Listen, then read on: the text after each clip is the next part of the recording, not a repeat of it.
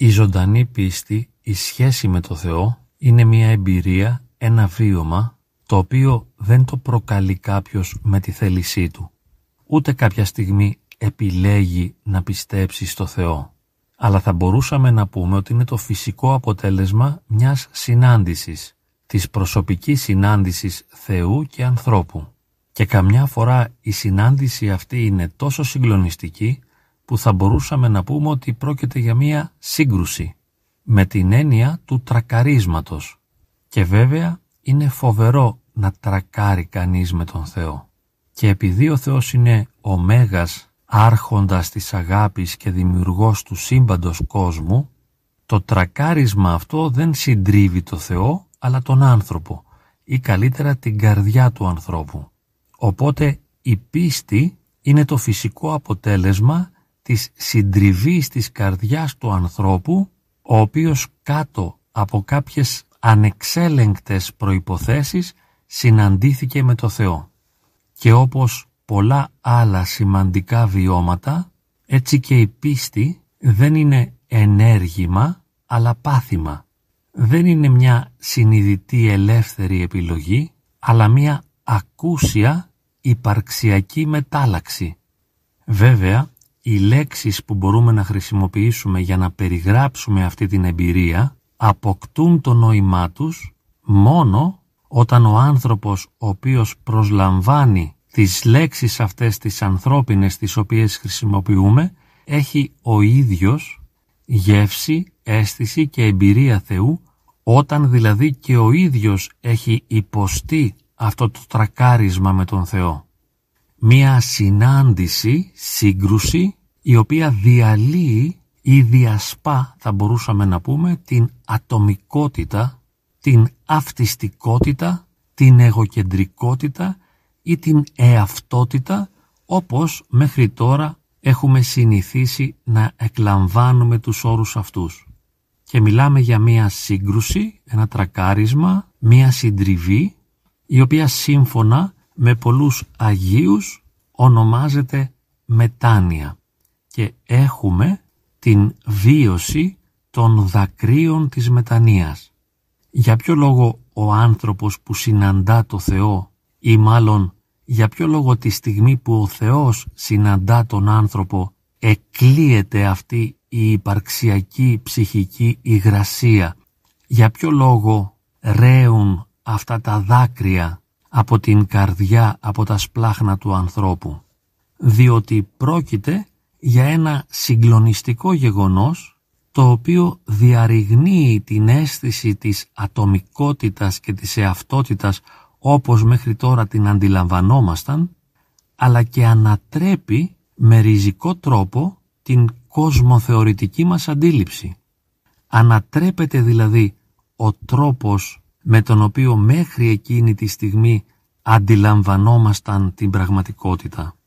Γι' αυτό και σύμφωνα με μία άλλη ορολογία, την ώρα της κορυφαίας συνάντησης Θεού και ανθρώπου, πεθαίνει ο παλαιός άνθρωπος και γεννάται ο κενός άνθρωπος με αλφαγιώτα, ο νέος άνθρωπος.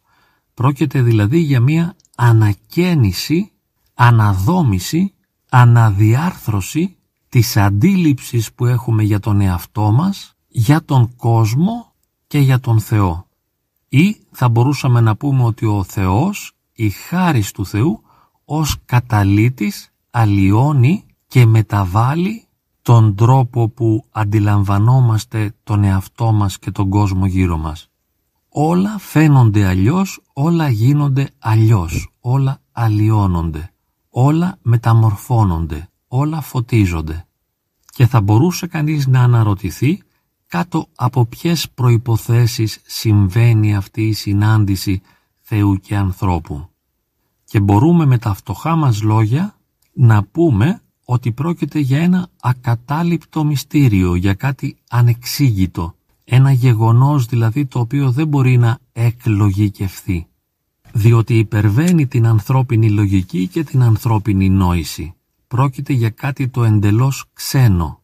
Όμως, χάριν της επικοινωνίας θα μπορούσαμε να πούμε ότι μια τέτοια συνάντηση θα μπορούσε να συντελεστεί μετά από μια ριζική ανατροπή των ψυχολογικών μας ισορροπιών ή μετά από μια σοβαρή ασθένεια ή μετά από μια συγκλονιστική εμπειρία θέασης της ωραιότητος του φυσικού σύμπαντος ή μετά από την συνάντηση του απλού ανθρώπου με έναν Άγιο, με έναν άνθρωπο αγιασμένο, χαριτωμένο, με έναν άνθρωπο ο οποίος είναι φορέας της χάριτος του Θεού.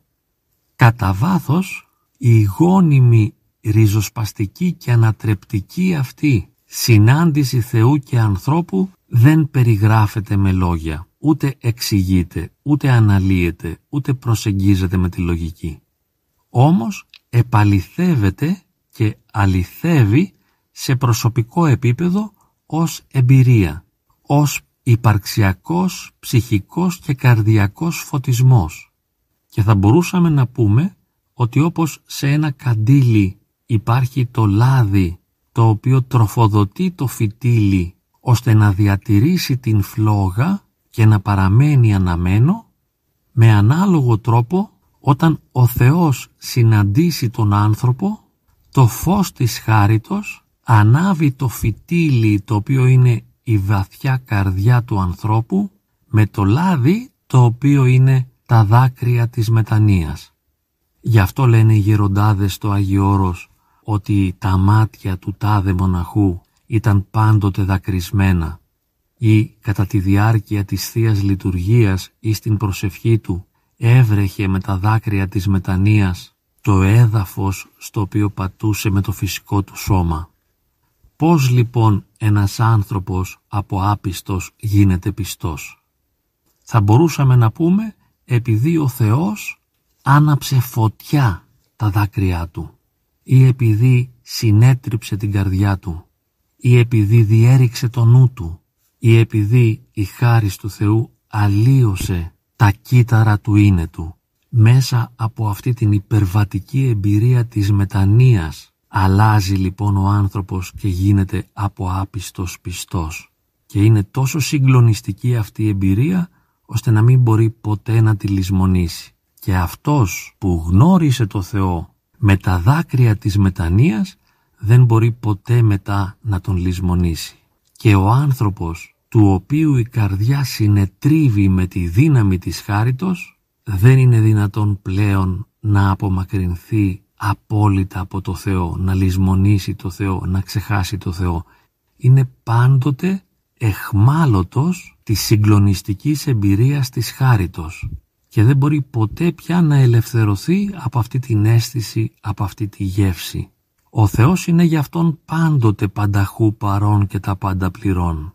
Ακόμη και αν έχει πάψει να τον αισθάνεται, διότι οι περισσότεροι για λίγες στιγμές, για λίγα λεπτά μόνο μπορούμε να ζήσουμε αυτή την εμπειρία της μετανοίας, αλλά ακόμη και αν ζούμε μακριά από την αγάπη του Θεού και έχουμε κοσμικευθεί, πάντοτε παραμένει μέσα μας αυτή η Θεία Μνήμη. Ποτέ δεν μπορούμε να ξεχάσουμε το Θεό. Ακόμη και αν ζούμε κοσμικά, έχουμε την επίγνωση ότι η αλήθεια είναι αλλού, ότι η ύπαρξή μας αληθεύει σε μια άλλη διάσταση.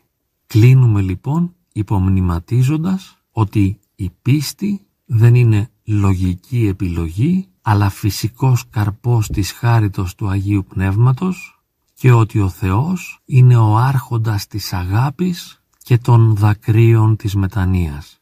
Μακάρι όσοι έστω και για μια στιγμή έζησαν αυτή τη συνάντηση με τον ζωντανό Θεό και τρεις μακάρι όσοι δεν πρόδωσαν αυτή την αγάπη επιστρέφοντας στο φυσικό επίπεδο της έλογης αλαστήρας εγωκεντρικότητας.